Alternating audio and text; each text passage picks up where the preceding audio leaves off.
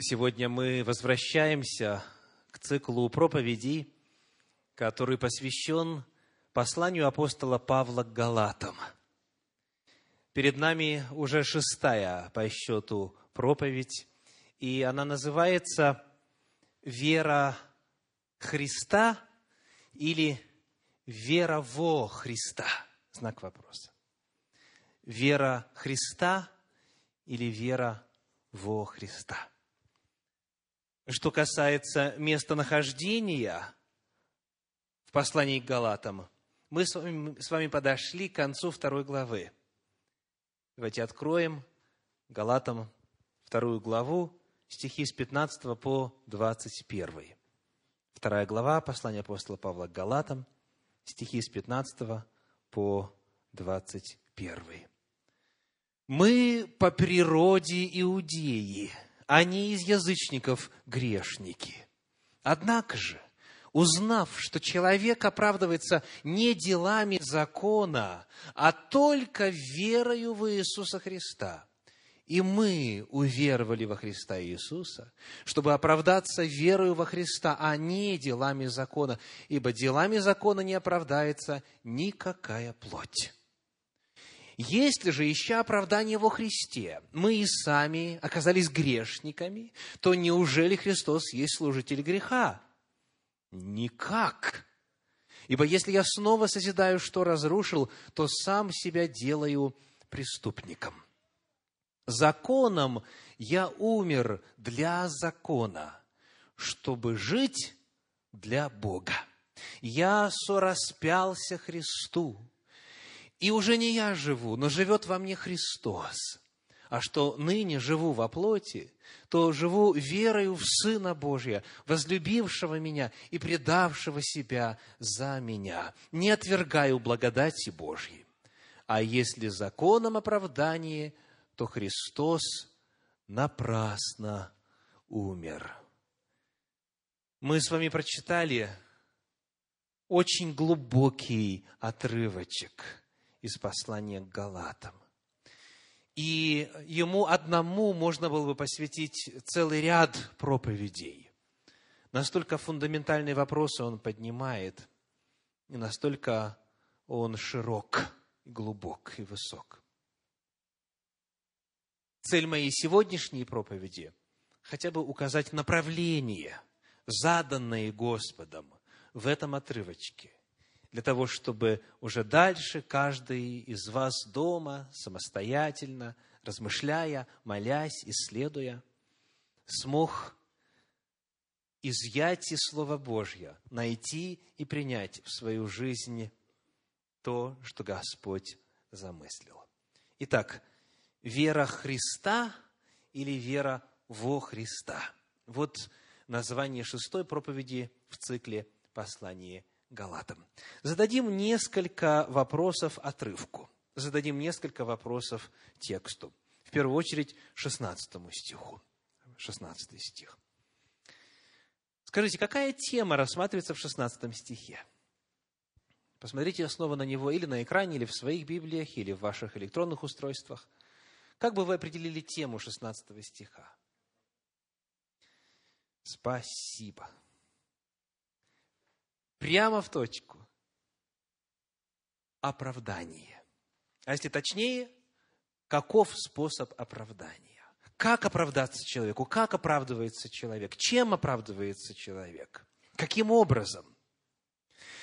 Но по странной причине очень многие христиане используют этот отрывочек не для того, чтобы ответить на вопрос, как оправдаться, Многие используют этот отрывочек для того, чтобы сказать, что закон исполнять не надо. И потому давайте зададим вопрос еще раз, чуть острее. Какой вопрос не рассматривается в 16 отрывке?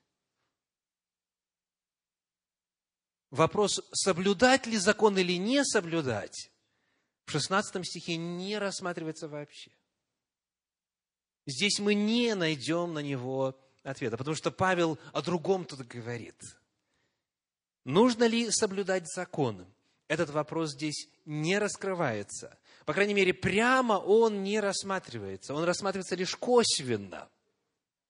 И я надеюсь, что проповедь, которая называлась «Павел и закон», прозвучавшая числом номер два в этом цикле, она должна вам всем помочь. Выверенно, непротиворечиво, гармонично со всем священным писанием на этот вопрос ответить. Итак, какой вопрос не рассматривается? Вопрос, нужно ли соблюдать закон, а какой вопрос рассматривается? Ответ, каков способ оправдания?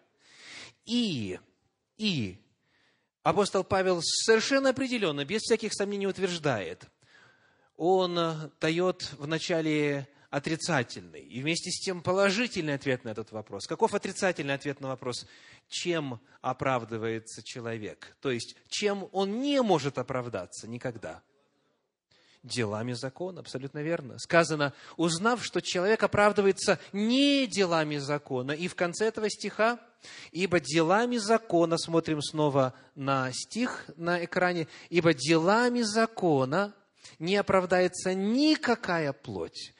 И перед этим, чтобы оправдаться веру во Христа, а не делами закона, трижды, трижды, в рамках 16 стиха утверждается, что делами закона мы не в состоянии оправдаться. И это, конечно же, звучит эхом во многих иных местах Священного Писания, в первую очередь посланий апостола Павла. Например, посмотрим на пятую главу, четвертый стих. Послание к Галатам, пятая глава, четвертый стих. Сказано, «Вы, оправдывающие себя законом, остались без Христа, отпали от благодати». Вы знаете, вновь, в силу странных причин, многие читают этот стих так. Вы, соблюдающие закон, остались без Христа, отпали от благодати. Так написано. Вопрос соблюдения закона, нужно или не нужно соблюдать, здесь вовсе не рассматривается. Вопрос стоит так. Оправдывает ли человека перед Богом соблюдение Божьего закона? вы, оправдывающие себя законом, или же равно, вы, кто ищет оправдания в делах закона, там это не найдете. Закон не предназначен для того, чтобы нас оправдывать перед Богом. Ну, сразу иллюстрацию.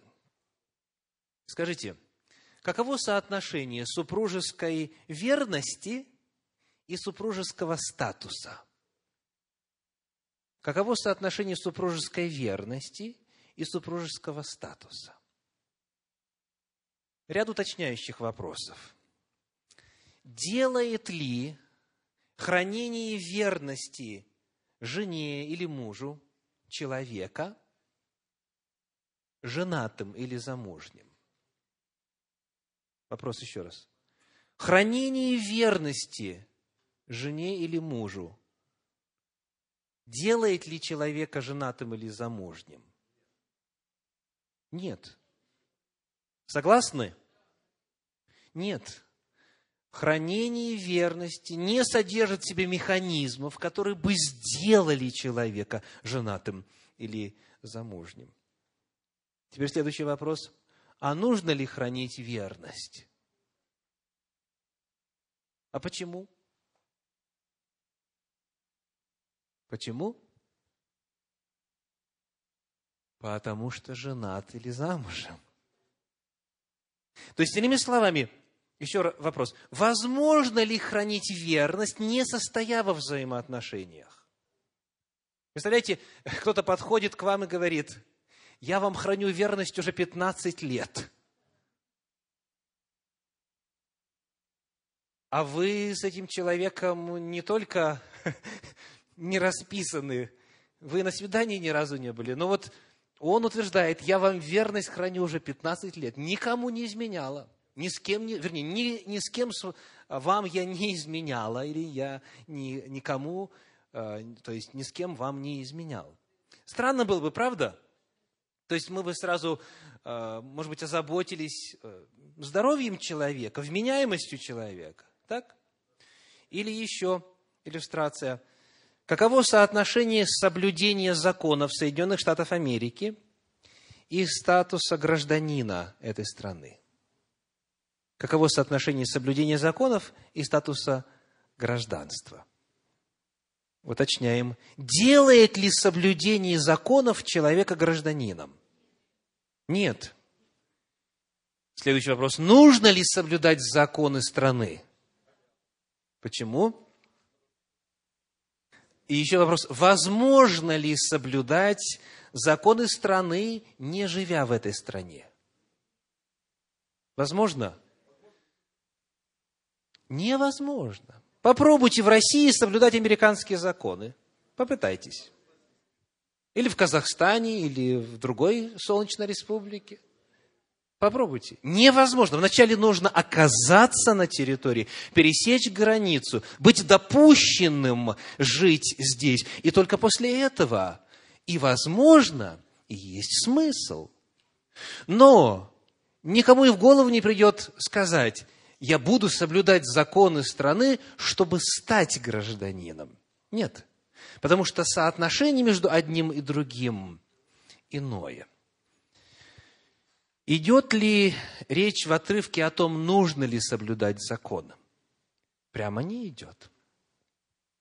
Речь в отрывке идет не о том, соблюдать ли закон, а о том, может ли соблюдение закона оправдать человека перед Богом.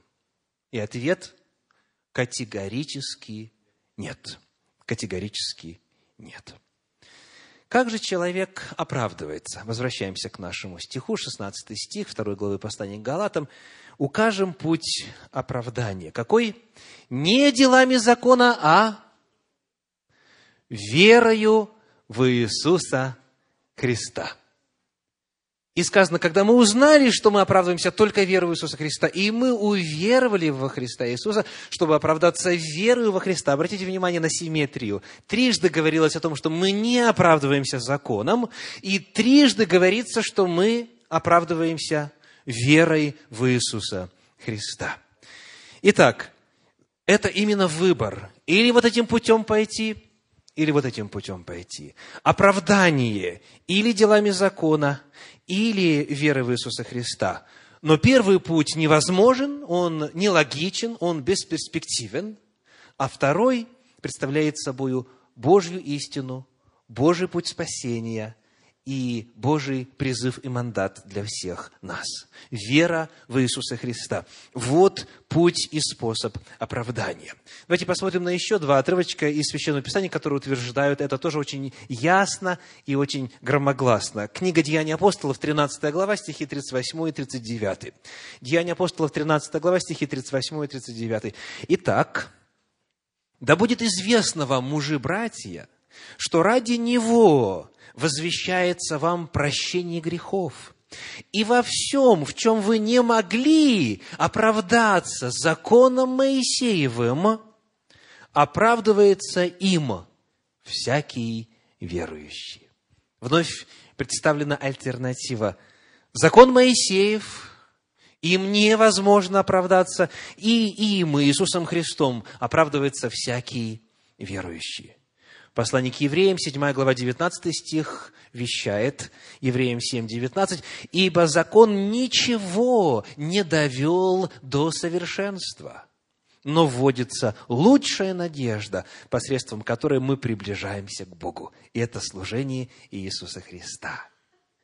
Итак, путь оправдания каков? Вера в Иисуса Христа. Не делами закона – и э, теперь вопрос, почему? Почему же законом оправдаться невозможно?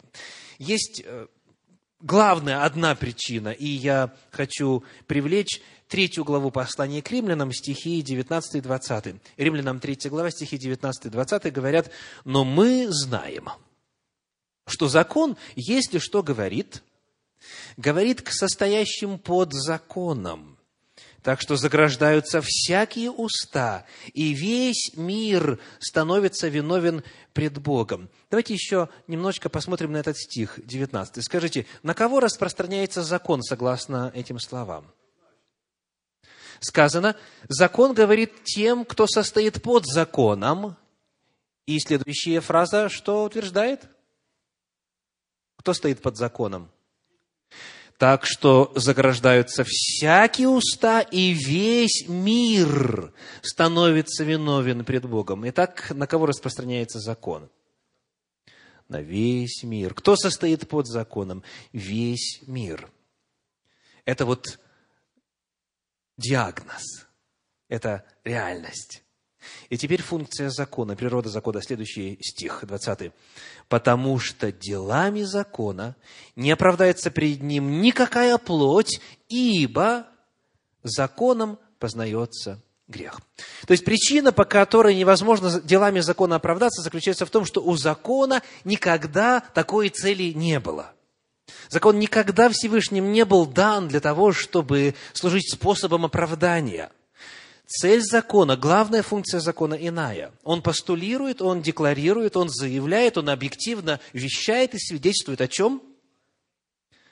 О мире добра и зла. Вот это грех, а это не грех. Вот это зло, это добро. Вот это беззаконие, а это э, законность. То есть, причина, по которой, главная причина, есть и иные, по которым нельзя надеяться на оправдание перед Богом путем соблюдения закона заключается в том, что закон преследует изначально совершенно иные функции. Он дан был для совершенно иных целей. Законом познается грех. Это инструмент для того, чтобы поставить человеку диагноз. Вот и все, что закон может делать. Именно вот в этом контексте, в контексте оправдания. Там есть и некоторые иные измерения, но это э, не сегодня. Итак, каков путь оправдания? Только лишь верою в Иисуса Христа. Делами закона не оправдаешься, потому что закон для этого не предназначен. Следующий вопрос по этому отрывочку. Скажите, а каковы истоки этих идей? Кому вот впервые пришла в голову такая мысль, что делами закона не оправдается никакая плоть? Посмотрите еще раз на 16 стих – второй главы послания к Галатам, Галатам 2.16, и найдите глагол, который отвечает на вопрос о том, как эта информация пришла. Какой глагол? Узнав, совершенно верно. Сказано, однако же узнав, что человек оправдывается не делами закона и так далее. Откуда-то Павел, включая и иных верующих, об этом узнал. И вот вопрос.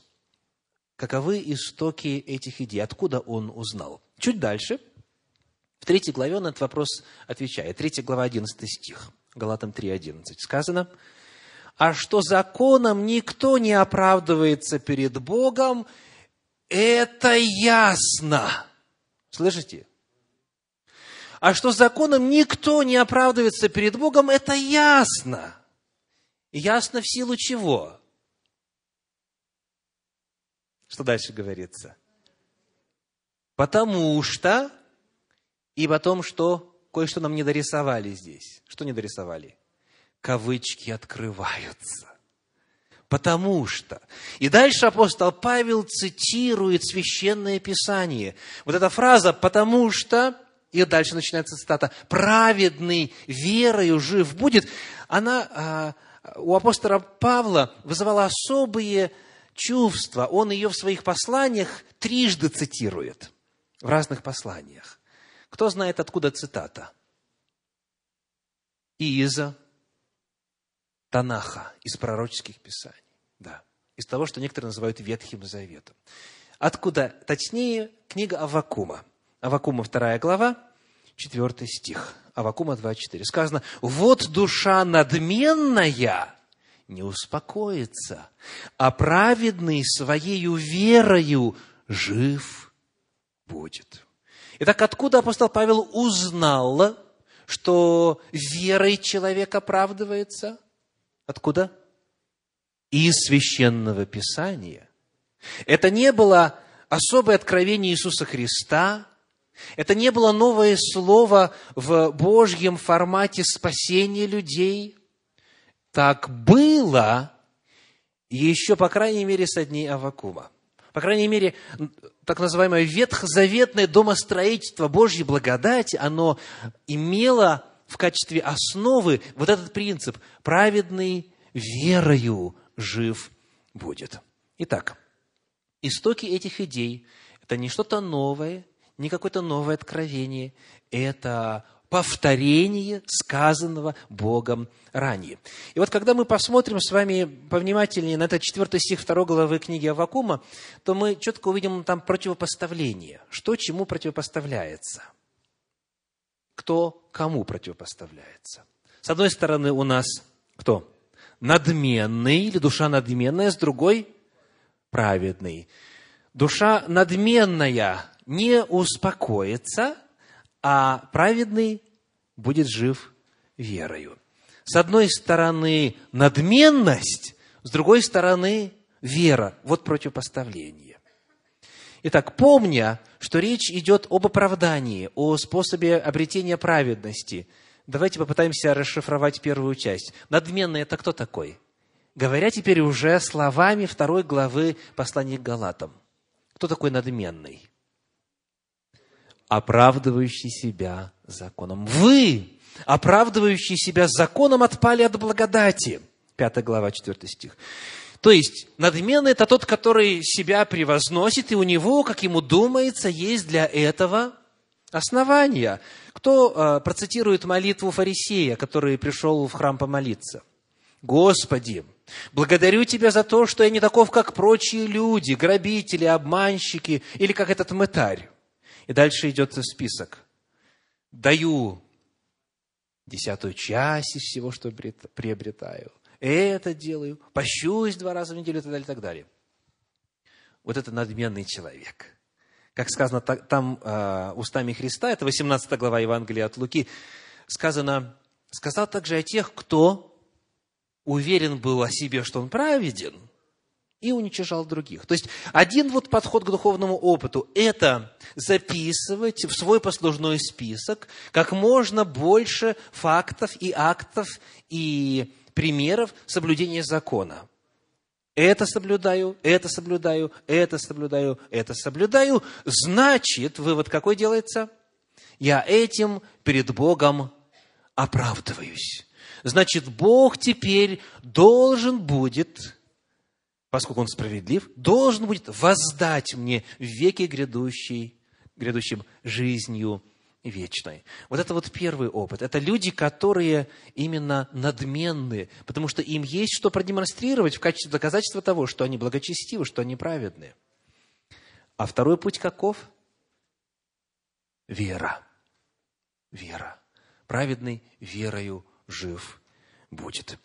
Итак, два подхода к духовному опыту. В Священном Писании в действительности о способе оправдания и невозможности оправдаться делами закона говорится очень много, еще задолго до того, как апостол Павел написал послание к Галатам или любое иное. Приведем хотя бы несколько примеров. Книга Псалтирь, 142 глава, первые два стиха. Псалом 142, стихи 1 и 2.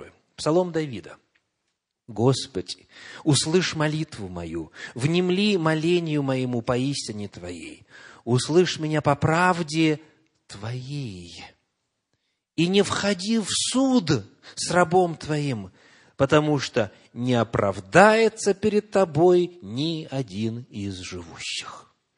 Скажите, когда это было еще известно? По крайней мере, Давиду еще.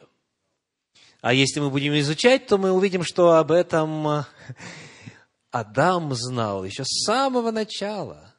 Единственная причина, по которой Адам остался жить, заключалась в чем? В Божьей милости. Делами не оправдается никто, ни один, никогда. Еще один пример.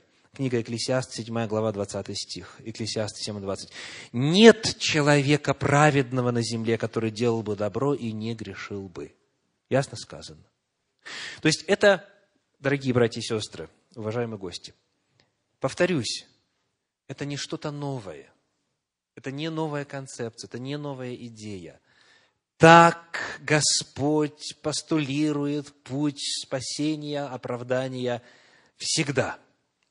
И дальше, в третьей главе послания Галатам, мы это еще ярче увидим с вами. Но здесь вот он в конце второй главы, апостол Павел только лишь делает вот такие главные тезисы, выдвигает их, а дальше будет их доказывать. Дальше будет их доказывать, и мы тоже надеемся в последующих проповедях. Итак, есть два пути, которые можно обнаружить в среде тех, кто знает Бога и желает оправдания перед Ним. Первый путь – это попытка оправдаться делами закона, это надменность, это гордость. Второй путь – это вера. Вера, доверие, упование на милость Божью, на Его истинность, не на свою праведность. Это упование на праведность Иисуса Христа. Теперь, зная это, нам с вами необходимо по 16 же стиху второй главы послания Галатам уточнить перевод. Есть один нюанс, который, к сожалению, ускользнул из многих переводов. Я славлю Бога за то, что, скажем, в современных переводах, в том же переводе Кулакова, по крайней мере, в сноске, дается два варианта. И мы должны посмотреть, что же там в действительности сказано. Итак, вот что говорит подлинник 16 стиха. «Узнав же, что не оправдывается человек из дел закона». Это дословный перевод. В оригинале «экс» – «из дел закона» а лишь через веру Иисуса Христа, отсутствует предлог «н» в подлиннике «в» в русском, не веру в Иисуса Христа, а веру Иисуса Христа, и мы в Иисуса Христа уверовали, это соответствует подлиннику, чтобы оправдаться из веры и веры Христа, а не из дел закона, потому что из дел закона не оправдается никакая плоть. Какое ключевое различие между подлинником и, скажем, синодальным переводом? Вера Христа или вера во Христа? чем оправдывается человек? Верой Христа или верой во Христа? Если мы разберем вариант верой во Христа, если человек оправдывается верой во Христа, то тогда какую функцию играет его вера, вера человека? Чем он спасается? Чем он оправдывается? Он сам себя спасает. Да? Он сам себя спасает. То есть, если я верю во Христа, значит, я оправдываюсь. То есть, вы видите, что э, центр, акцент на человеке. С одной стороны, человек говорит, я делами спасаюсь, опять же я. С другой э, стороны, человек говорит, а мы верой, своей верой во Христа спасаемся. Но и в первом, и в другом варианте в центре человек. А что будет означать фраза «верой Иисуса Христа мы спасаемся»? Что мы спасаемся через веру Иисуса Христа, как говорит оригинал, или же оправдаться из веры Христа. Что это будет значить? Тогда наш акцент переносится на Иисуса Христа, на Его веру или на Его верность, на то, каким Он был, как Он веровал, как Его вера проявлялась. Тогда акцент переносится на Его подвиг на земле. Тогда речь идет о том, что Он соделал, как Он верил. Здесь, наверное, нужно будет еще добавить, чтобы греческий ум легче сообразил, что слово «вера», которым оперирует апостол Павел и все, кто писал в контексте божественного откровения, на языке древнееврейского, на языке оригинала Священного Писания изначально, слово «вера» в подлиннике она радикально отличается по своему смыслу от того, что в русском языке называется словом «вера». Вера по-древнееврейски – это, кто подскажет? Эмуна. Эмуна. Скажите, какое слово вам слышится в этом слове? Эмуна.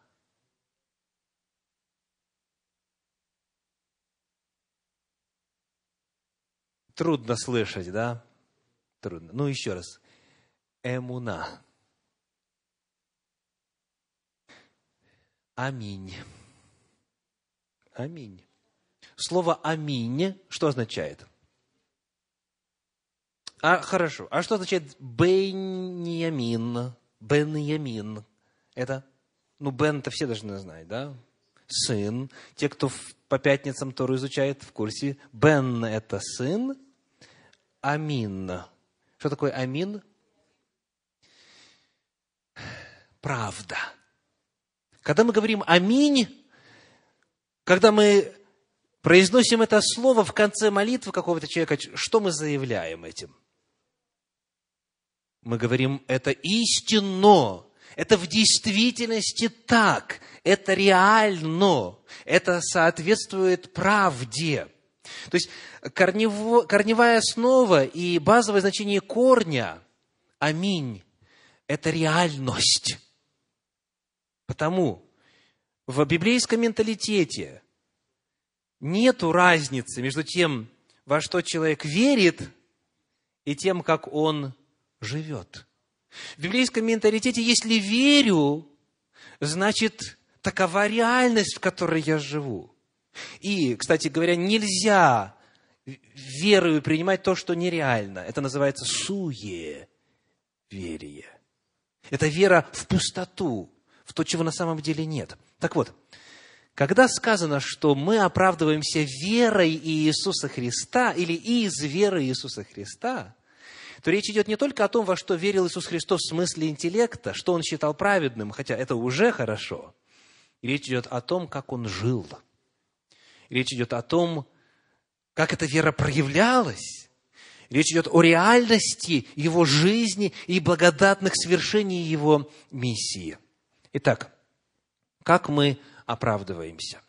Согласно оригиналу, мы оправдываемся не верой во Христа, но верой или верностью Иисуса Христа. Противопоставляются не дела человека и вера человека, как разные пути оправдания, но дела человека с одной стороны и вера, верность Иисуса Христа с другой стороны. То есть противопоставляются дела человека и дела Иисуса Христа. Дела человеческие и дела Божьи. Это кардинальное отличие от привычного, распространенного. Веришь в Иисуса Христа? Верю. И что дальше? А дальше жизнь как была, такой и остается. И что, эта вера спасительна? Никоим образом. Никоим образом. То есть, противопоставляются дела человека и дела Божьи. И мы сейчас посмотрим с вами на веру или верность Иисуса. Послание Галатам, 4 глава, стихи 4 и 5. Галатам 4 глава, 4 и 5. «Но когда пришла полнота времени, Бог послал Сына Своего Единородного, который родился от жены, что дальше? Подчинился закону, чтобы искупить подзаконных, дабы нам получить усыновление. Вот какова вера Иисуса Христа – вот какова верность Иисуса Христа. Он подчинился закону. Второе послание Коринфянам, 5 глава, 21 стих говорит, 2 Коринфянам 5, 21, «Ибо не знавшего греха Он сделал для нас жертвою за грех, чтобы мы в нем сделались праведными пред Богом. Иисус Христос не знал греха, Он ни разу не согрешил. Вот Его вера, вот Его верность, вот Его жизнь. Первое послание Петра, 2 глава стихи 21-22 говорят, 1 Петра, 2 глава 21-22, «Ибо вы к тому призваны, потому что и Христос пострадал за нас, оставив нам пример, дабы мы шли по следам Его». Он не сделал никакого греха и не было лести в устах его. Иисус Христос ни разу не согрешил за всю свою жизнь. Вот его вера, вот его верность, вот его жизнь. И потому вопрос, как можно человеку, обычному, простому, грешному человеку, войти в реальность того, что соделал Иисус Христос? Вот он святой, праведный, безгрешный, ни разу не согрешивший, не знавший греха. И мы, ошибающиеся, греховные по природе, слабые, нарушающие закон Божий. Как нам соединиться, как приобщиться к вере Иисуса Христа? Как войти в реальность свершенного Иисусом Христом? Как отвечает 16 стих? Галатам 2.16 узнав, узнав, что не оправдывается человек из дел закона, а лишь через веру Иисуса Христа, и вот ключевой момент, что нужно сделать, и мы в Иисуса Христа уверовали. Итак, нужна ли вера в Иисуса Христа? Обязательно. То есть, когда мы верою принимаем то, что соделал Он, то его праведную жизнь, его верность, его святость, его послушание закону Божию, когда мы верою принимаем это, то тогда все, что соделал Он, становится по вере нашему. И Божья благодать, о которой говорится в конце этого отрывочка, в 21 стихе, словами «не отвергаю благодати Божьей». Божья благодать, Его милость как раз-таки в том-то заключается, что нам недостойным – далеко не дотягивающим до идеала, согрешающим, грешникам, беззаконникам, Господь вменяет праведность Иисуса Христа. И мы приобщаемся к Его подвигу, к Его святости, к Его чистоте, к Его праведности. Вера Иисуса Христа – это то, что нас оправдывает. А вот каналом обретения этого является наша вера в Иисуса Христа, в то, что Он соделал. И, наконец, стихи с 19 по 21. С 19 по 21, второй главы послания к Галатам. Читаем. «Законом я умер для закона, чтобы жить для Бога. Я сораспялся Христу, и уже не я живу, но живет во мне Христос.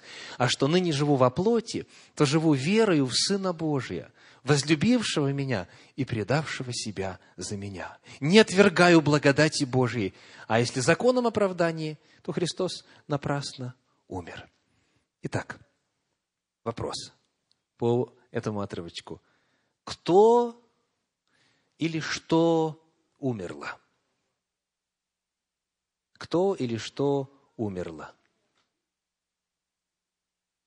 Смотрим на 19 стих снова. 19 стих. Кто или что умерло. Так, 19. Что скажете? Я умер. Я умер. А вы знаете, как очень многие отвечают на этот вопрос во свете этого отрывочка? Закон умер. Представляете?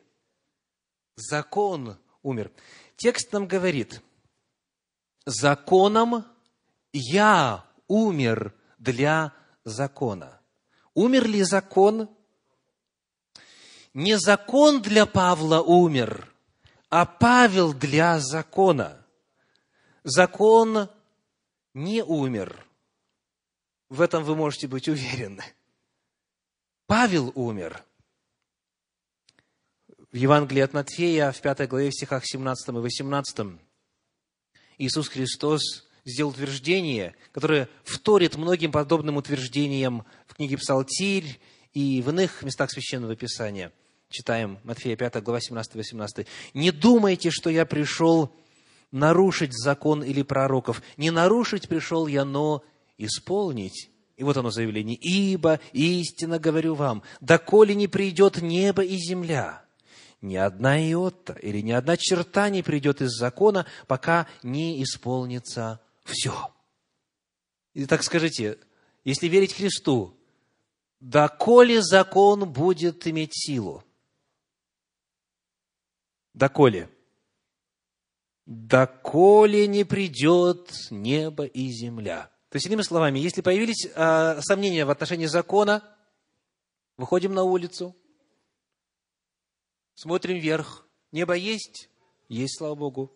Смотрим вниз, земля есть? Есть, слава Богу. Вывод? Закон есть. И сегодня буду соблюдать закон Божий. Очень просто. Доколе стоит небо и земля, ни одна иота, ни одна черта не придет. Ну и, естественно, мы не будем пустяться в тяжкие, объясняя, что такое черта. С чуть легче.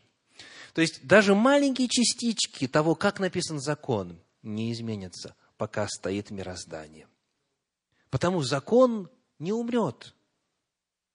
Закон не умрет. Не закон умер, а Павел умер. Как Павел умер? Ведь он же в теле пишет это послание, правильно? Как он умер? Обращаемся вновь к отрывочку. Я, говорит он, вторая глава послания к Галатам, я сораспялся Христу. Нашли? Галатам вторая глава. Я чуть ниже, в районе 19 стиха. Я сораспялся Христу. Вот как я умер. Что значит сораспялся?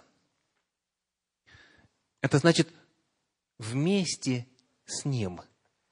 То же самое, что со-курсник или в Библии со-товарищ. И у нас есть многие со по опыту жизни в Советском Союзе, которые здесь вспоминать не будем. Со, то есть вместе с, вместе с. Иными словами, когда Иисус Христос умер на Голгофе, когда Он повис там за грехи всего мира, вот тогда апостол Павел умер для закона. И более того, он говорит то же самое в послании в Колосы в отношении всем, всех нас. Он говорит, вы умерли со Христом. Вы умерли со Христом. То есть Христос умер, был распят за грехи всего мира. И во Христе Иисусе осуществилось мое и ваше, и всех жителей земли, нынешних и будущих, и минувших, осуществилось наказание за нарушение нами Божьего закона. Когда Иисус Христос висел там на кресте, Он висел, вбирая в себя все человечество, вбирая всех людей, присутствующих здесь. И более того, сказано в первом послании Иоанна, второй главе, Он есть умилостивление за грехи наши, и не только за наши, но и за грехи всего мира. Потому моя смерть что касается притязаний закона, а закон показывает, что есть добро и что есть зло, с законом познается грех. Моя смерть наступила тогда, когда Иисус Христос умер на кресте. Объективно. Однако субъективно, в формате так называемого частного спасения, это происходит тогда, когда я об этом узнаю, я в это верю, я это принимаю верою, я это исповедую и заключаю завет с Иисусом Христом. О чем подробнее мы будем говорить в конце третьей главы. Итак, кто умер, повторим? Я умер. Я умер. Когда я умер и каким образом?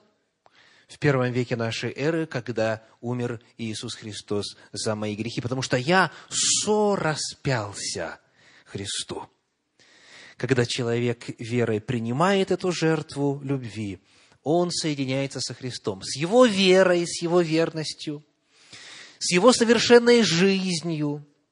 Дальше с чем еще? С его смертью в качестве расплаты за мои грехи. а также с Его воскресением для новой жизни. Вот Божья благая весть. Вот суть Евангелия. И последний вопрос. А кто же живет? Кто живет, согласно тексту? В 20 стихе, в начале его сказано, «И уже не я живу, но живет во мне Христос». Итак, Павел уже не живет. Так? И вновь вопрос, а кто же тогда продиктовал это послание?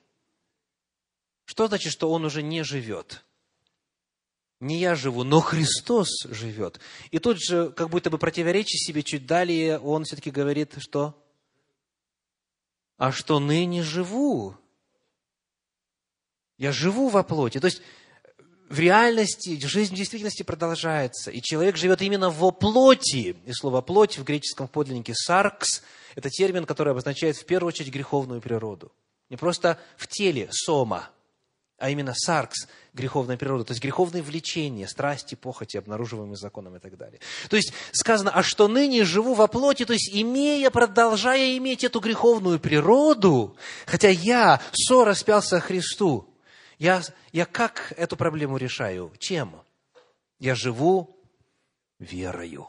То есть я именно верою принимаю тот факт, что вера и верность, святая жизнь и смерть и воскресение Иисуса Христа являются для меня спасением. Я верою принимаю тот факт, что уже не я живу, но живет во мне Христос, что Христос во мне поселился, и в результате я имею ум Христов.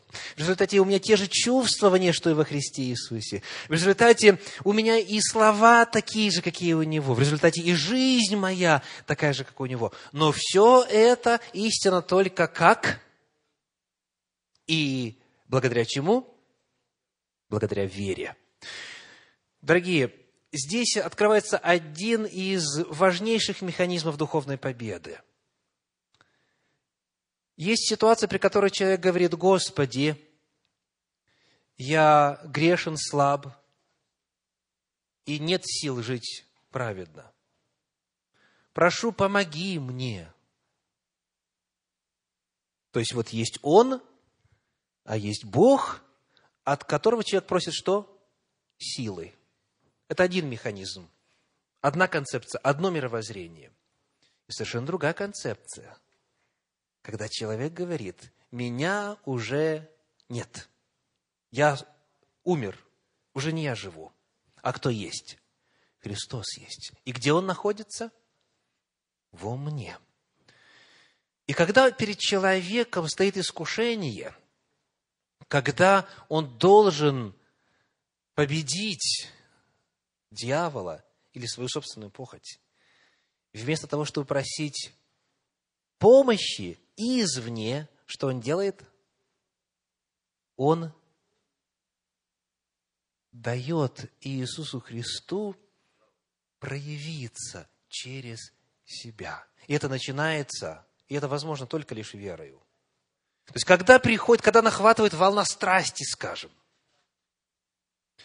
то человек, следуя примеру апостола Павла, может сказать, я верую, что я мертв. Тело мое мертво для греха. Я почитаю себя мертвым для греха. Шестая глава послания к Римлянам, 11 стих. Я умер для греха. Но живет во мне Христос. Я верую, что Иисус Христос сам одолеет этот грех. Есть очень много, дорогие, обетований подобного рода в Священном Писании, которые мы обязаны использовать, провозглашать с верой вслух, для того, чтобы одерживать победу. И победа реально приходит. Я свидетельствую вам сам лично, ибо испытал этот механизм неоднократно, когда приходит волна желания согрешить, как каким бы грехом э, ни, ни оказался этот грех в конкретном случае, когда ты начинаешь исповедать свою веру на основании того, что Господь уже сказал о тебе, это желание, это мысль, это влечение начинает, вот как вот э, воздушный шарик, который развязали, так, и нет. И ушло. Как? Кто-то скажет, какие фантазии. Каким ты был, таким остался. Помните, я произносил однажды в проповеди такую фразу, «Сколько не, говори халва, халва, во рту слаще не станет». Да, если нет веры. Если Бог такого о нас не сказал, что уже не мы живем, а живет в нас Христос, то я могу все, что угодно нафантазировать, могу себя провозглашать кем угодно. Ничего не произойдет. Но если Бог это о мне сказал, а Слово Его, подскажите, какое по природе? Живое, действенное. Это живые слова. Если я с верой эти слова провозглашаю, то это Слово, хоть и записанное, оно становится каким? Живым. И оно сказано, оно и действует в вас, верующих. Оно и действует в вас, верующих. Оно возрождает. Вы возрожденные не от тленного семени, но от нетленного, от Слова Божьего, живого и пребывающего вовек, пишет апостол Петр. То есть об этом очень много говорится, но суть одна. Я умер, да и не умер. Я живу. Я живу как и где и в каком формате? Во плоти. Саркс, в греховной плоти. Но когда эта греховная плоть пытается себя проявлять, что я делаю? Я верою протягиваю свою руку и даю позволение, я выпускаю, я позволяю Иисусу Христу, Его разуму, Его мыслям, Его словам, Его поступкам проявиться через меня. Вот Божья благодать, вот Божья сила победы. Итак, сегодня наша проповедь называлась как?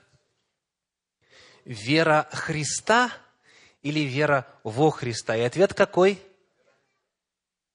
и то, и другое. Оправдывает нас не наша вера, оправдывает нас вера Иисуса Христа, то, что Он совершил.